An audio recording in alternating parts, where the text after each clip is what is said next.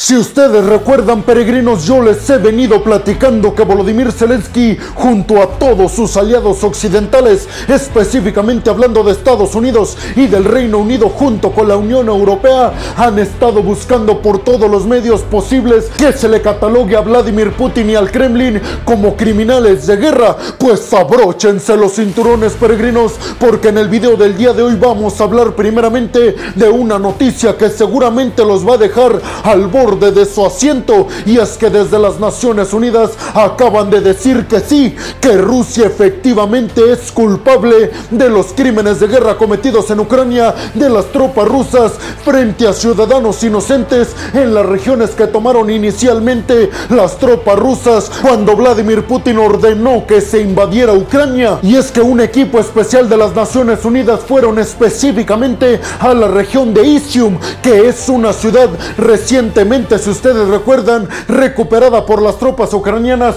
y comandadas por Volodymyr Zelensky cuando ordenó que se llevara a cabo esta exitosísima contraofensiva del ejército ucraniano en contra de todos aquellos territorios que tenía en su poder Rusia, logrando obtener un montón de ellos, entre estos esta ciudad de Isium, estratégicamente importantísima para el Kremlin, pero también para Ucrania, pues precisamente en esta ciudad de Isium las naciones Unidas acaban de asegurar que comprobaron que efectivamente hay un montón de pruebas que están acusando directamente a las tropas rusas en esta región de haber cometido crímenes de guerra. Y además aseguraron desde las Naciones Unidas en la ciudad de Nueva York que ya se está preparando una reforma dentro de la organización internacional para castigar a Rusia en esta organización. Algunos ya están previendo que se estarían refiriendo a sacar a Rusia como miembro permanente del Consejo de Seguridad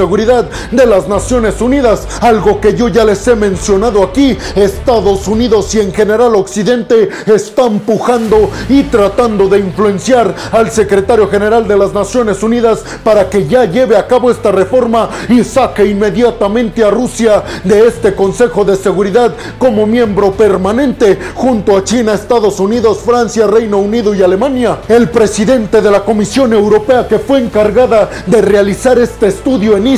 pero también en la región de Bucha, donde recientemente también se acusó al ejército ruso de haber cometido crímenes de guerra, pues este presidente de esta comisión de la ONU, que fue precisamente a comprobar si efectivamente las tropas rusas habían cometido crímenes de guerra en ambas regiones, Eric Mous es el nombre de este presidente, dio un discurso ante las Naciones Unidas y dijo, hoy en día ya contamos con pruebas suficientes para poder asegurar que Rusia sí cometió estos crímenes de guerra en Ucrania y por eso les anuncio oficialmente que estamos preparando sanciones desde las Naciones Unidas contra la delegación rusa, que como ya les dije, se espera que se saque inmediatamente a Rusia del Consejo de Seguridad de las Naciones Unidas, lo que obviamente le estaría restando muchísimo poder geopolítico a Rusia ante la comunidad internacional. El presidente de esta comisión dijo específicamente que encontraron pruebas de bombardeo rusos en estas regiones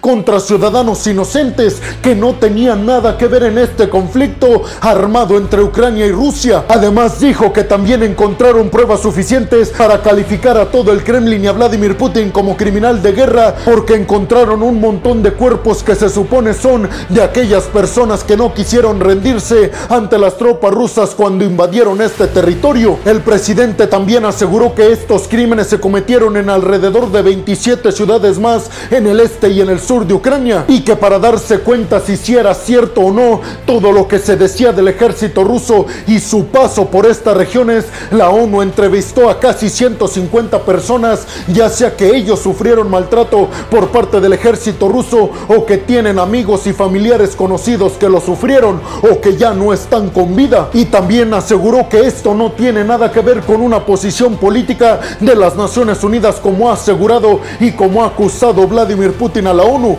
de estar más a favor de Ucrania y más en contra de Rusia. También le recuerdo que Volodymyr Zelensky y todo Occidente ha estado pidiendo desde el inicio de este conflicto que se catalogue a Rusia, a todos los miembros del Kremlin y específicamente a Vladimir Putin como criminales de guerra para precisamente restarle a Rusia influencia y poderío ante las organizaciones internacionales como por supuesto lo es las Naciones Unidas. Pero ahora el turno va para ustedes, peregrinos. ¿Creen realmente que Rusia sea el culpable de estos crímenes de guerra en las ciudades como Isium y Bucha? Y también les preguntaría si creen que las Naciones Unidas es imparcial ante este tipo de conflictos y de veredictos. ¿Creen que está a favor de Ucrania y en contra de Rusia como lo asegura Vladimir Putin? ¿O creen lo que han dicho todos los dirigentes de las Naciones Unidas, que es un organismo internacional y que lo único que está haciendo es velar por los intereses no de un país, sino de toda la humanidad? Y por último, me gustaría que me dejaran su opinión sobre cuál creen que va a ser la represalia que va a tomar las Naciones Unidas en contra de Rusia. ¿Creen que Rusia esté a punto de quedar fuera como miembro permanente del Consejo de Seguridad de las Naciones Unidas? Déjenme su opinión en la zona de los comentarios. Bienvenidos a un nuevo video de geopolítica en el cual, como ustedes ya saben, les voy a platicar lo más importante que ha acontecido a niveles diplomáticos y geopolíticos alrededor de todo el mundo. Vámonos rápidamente con la segunda noticia del día de hoy porque se acaba de escribir una nueva historia en la política italiana al ganar la primera mujer las elecciones y convertirse en la mandamás de Italia. Y es que Georgina Melodi, que es catalogada como ultraderechista o catalogada también por algunos como la candidata de lo que se supone que es la nueva derecha en el territorio mundial que se supone representa Donald Trump, ella fue la ganadora en las elecciones italianas y se convierte a partir de ahora en la nueva presidenta de Italia. En su discurso que dio después de que se diera a conocer que ella prácticamente ya había ganado las elecciones, dijo que no pretende gobernar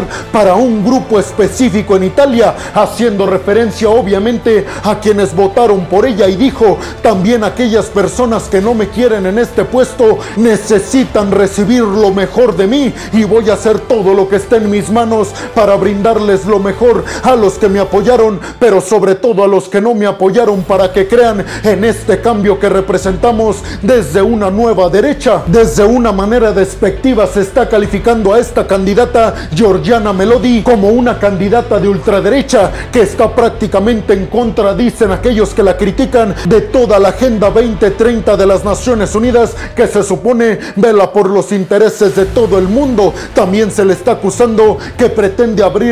y no cobrar prácticamente nada de impuestos a los grandes capitalistas italianos. Sin embargo, esto ella lo ha respaldado y ha dicho que se trata de una reforma económica que ella va a impulsar junto con su partido para acabar con la crisis italiana porque dijo los izquierdistas se han encargado de dejarnos un país casi al borde del colapso económico cuando antes éramos líderes económicos junto con Alemania y Francia. Hoy vean lo que nos están entregando, pero por eso dijo, les prometo que voy a hacer de Italia un país más fuerte que nunca en el interior, pero también hacia el exterior. Y es que la mandataria en cuanto a la geopolítica, que es realmente lo que nos interesa, peregrinos, aseguró que quiere fortalecer las relaciones con el bloque europeo y dijo, quiero que nuestra economía italiana esté mucho más ligada a todas las economías europeas, porque es la única forma de que nosotros crezcamos en el interior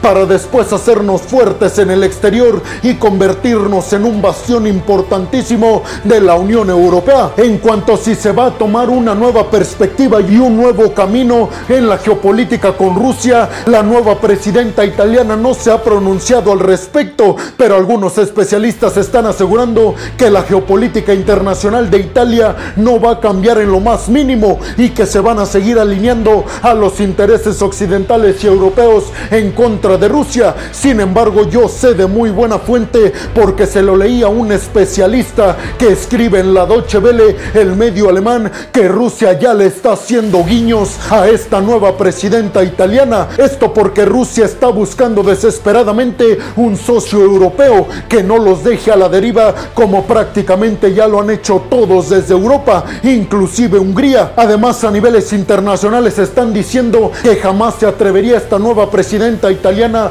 a ir en contra de todo el bloque occidental que representa la principal entrada económica y en general el principal respaldo geopolítico que tiene Italia. Hay que recordar que Italia es miembro del grupo del G7, miembro de la OTAN, miembro de todo lo que tiene que ver con Occidente y en contra de Rusia. Además, algunos expertos están calificando a esta candidata como una ajedrecista implacable en el tema económico y parece que Giorgina Meloni, la nueva presidenta italiana, está previendo que Europa se va a recuperar económicamente mucho más rápido de lo que antes se pronosticaba y que se está ya transformando la política energética europea, ya no necesitando a Rusia. Por eso sería una completa sorpresa que la nueva presidenta italiana sí se acercara al Kremlin. Pero el turno va para ustedes, peregrinos. ¿Cómo creen que le vaya a Italia con la primera mujer al mando del país? Eso como primera cuestión, pero también me gustaría conocer su opinión sobre el tema específicamente de si Italia va a tomar un nuevo rumbo en la geopolítica internacional, específicamente con Rusia. ¿Creen que se posicione a favor de Vladimir Putin para conseguir gas natural barato, aunque eso afecte las relaciones con el bloque europeo? Y sobre todo les preguntaría, ¿creen que Italia realmente se va a fortalecer económicamente con esta transformación y las reformas económicas que pretende impulsar la nueva presidenta italiana? Déjenme su opinión en la zona de los comentarios. Y vámonos rápidamente con la tercera noticia del día de hoy que tiene que ver con el secretario de Estado de Rusia, Sergei Lavrov, quien ahora se pronunció ante el Consejo de Seguridad de las Naciones Unidas en una reunión urgente que convocó el presidente actual del Consejo de Seguridad, que ahora le toca a Francia, pues Francia precisamente convocó a esta reunión para que Rusia pusiera en la mesa todos sus argumentos sobre su invasión de Rusia a Ucrania, pues a eso fue Sergei Lavrov al Consejo de Seguridad y dijo que Rusia está muy próxima a lograr todos y cada uno de sus objetivos en Ucrania, que es, se supone cuidar la integridad de los propios ucranianos y también de los rusos que viven en esta región, que en estos momentos están intentando anexionar por la vía de los supuestos referéndums. Pero lo más candente de todo esto, peregrinos, es que el canciller ucraniano estuvo en este mismo consejo y le dieron la palabra después de Sergei Lavrov y el canciller ucraniano dijo, te prometo que tu país no va a ganarnos la guerra, porque hoy en día dijo, cada ciudadano ucraniano es un arma que va a defender con la vida al territorio ucraniano y se lo dijo en la cara de Sergei Lavrov. Algunos están asegurando que Rusia se está quedando prácticamente sola viendo cómo China nunca termina por posicionarse a su favor y siempre se abstiene en la toma de decisiones que tiene que ver con el tema Ucrania. Estos mismos especialistas están asegurando que China ya está más cercana a Occidente de lo que está con Rusia. Pero ahora el turno va para ustedes, peregrinos. ¿Creen que todas estas palabras que pronunció Sergei Lavrov ante el Consejo de Seguridad de las Naciones Unidas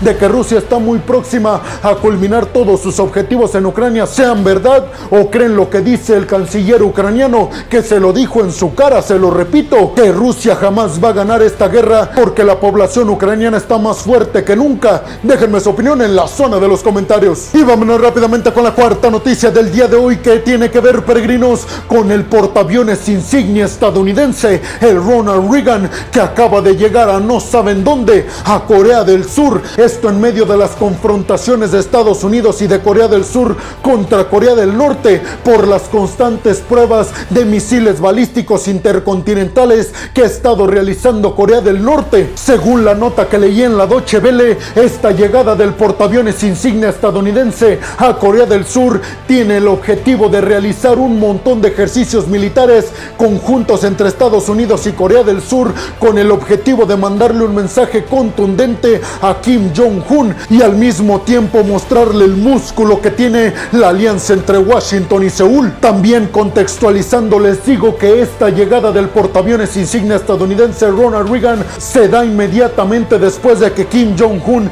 el líder supremo norcoreano, dijo que su ejército tiene la aprobación de utilizar armas nucleares en contra de todos aquellos que pongan en peligro la integridad de Pyongyang. Pero ahora el turno va para ustedes, peregrinos. ¿Creen realmente que este portaaviones insignia estadounidense, al llegar a Corea del Sur, realmente le pone miedo a Kim Jong-un y a sus intenciones nucleares y con sus misiles balísticos? Porque les recuerdo que tanto las Naciones Unidas como Estados Unidos han apoyado a Corea del Sur a llevar una política mucho más agresiva en contra de Corea del Norte para que se lleve a cabo la desnuclearización por la fuerza de Pyongyang. Déjenme su opinión en la zona de los comentarios. Y vámonos rápidamente con la quinta noticia del día de hoy que viene precisamente desde la Casa Blanca, pero también desde el Pentágono en los Estados Unidos. Y es que un alto general estadounidense dijo que Estados Unidos hacía muchos años que no tenía enfrente a un rival nuclear, haciendo referencia específicamente referente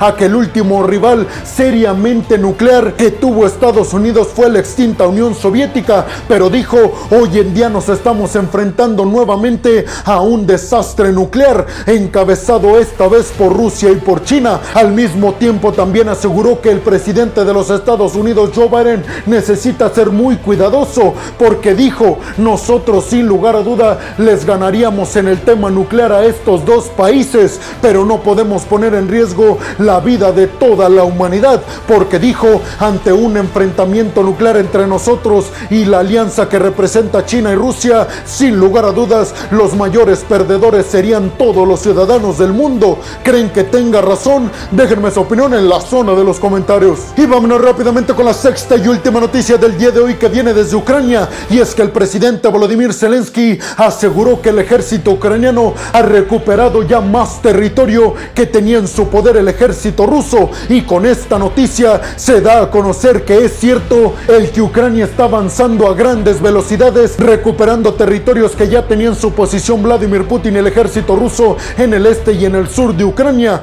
Esto se da en medio de todas y cada una de las decisiones al parecer erróneas que ha tomado Vladimir Putin al reclutar a un montón de jóvenes por la fuerza para después enviarlos a Ucrania a recuperar estos territorios que hoy en día no deja de perder el ejército ruso. ¿Creen que Volodymyr Zelensky y su ejército estén cerca de la victoria ante el gigantesco ejército de Vladimir Putin? Déjenme su opinión en la zona de los comentarios. Y bueno, hemos llegado al final del video del día de hoy, peregrinos. Les quiero agradecer muchísimo el que hayan llegado hasta este punto del video. Además, les quiero recordar que me ayudarían muchísimo compartiendo este video en todas y cada una de sus redes sociales, dejándome su like y también dejándome su opinión en la zona de los comentarios. Además, les recuerdo que si están escuchando esto desde Spotify, no se olviden de seguir al podcast. Si están viendo esto en Facebook o en Instagram, tampoco se olviden de seguir y de darle like a la página. Además de como ustedes ya saben, también les pediría que compartieran este video. Por último, les recuerdo que si están escuchando y viendo esto desde YouTube, además de compartir el video en todas y cada una de sus redes sociales, no se olviden de suscribirse al canal y de activar la campanita para que les lleguen todas y cada una de las notificaciones cuando subo un video nuevo de geopolítica o de otras cuestiones a mi canal. Y como siempre lo hago al final de cada video, peregrinos, les quiero agradecer muchísimo porque hoy yo tengo el mejor trabajo del mundo gracias al apoyo que recibo por parte de todas y de todos ustedes. Prácticamente sería imposible que yo les estuviera haciendo este resumen geopolítico y diplomático alrededor del mundo si ustedes no compartieran el video, no le dieran like o no me dejaran su opinión en los comentarios. Así que muchas, pero muchas gracias peregrinos. Sin más por el momento nos vemos en el siguiente video de geopolítica. Hasta la próxima.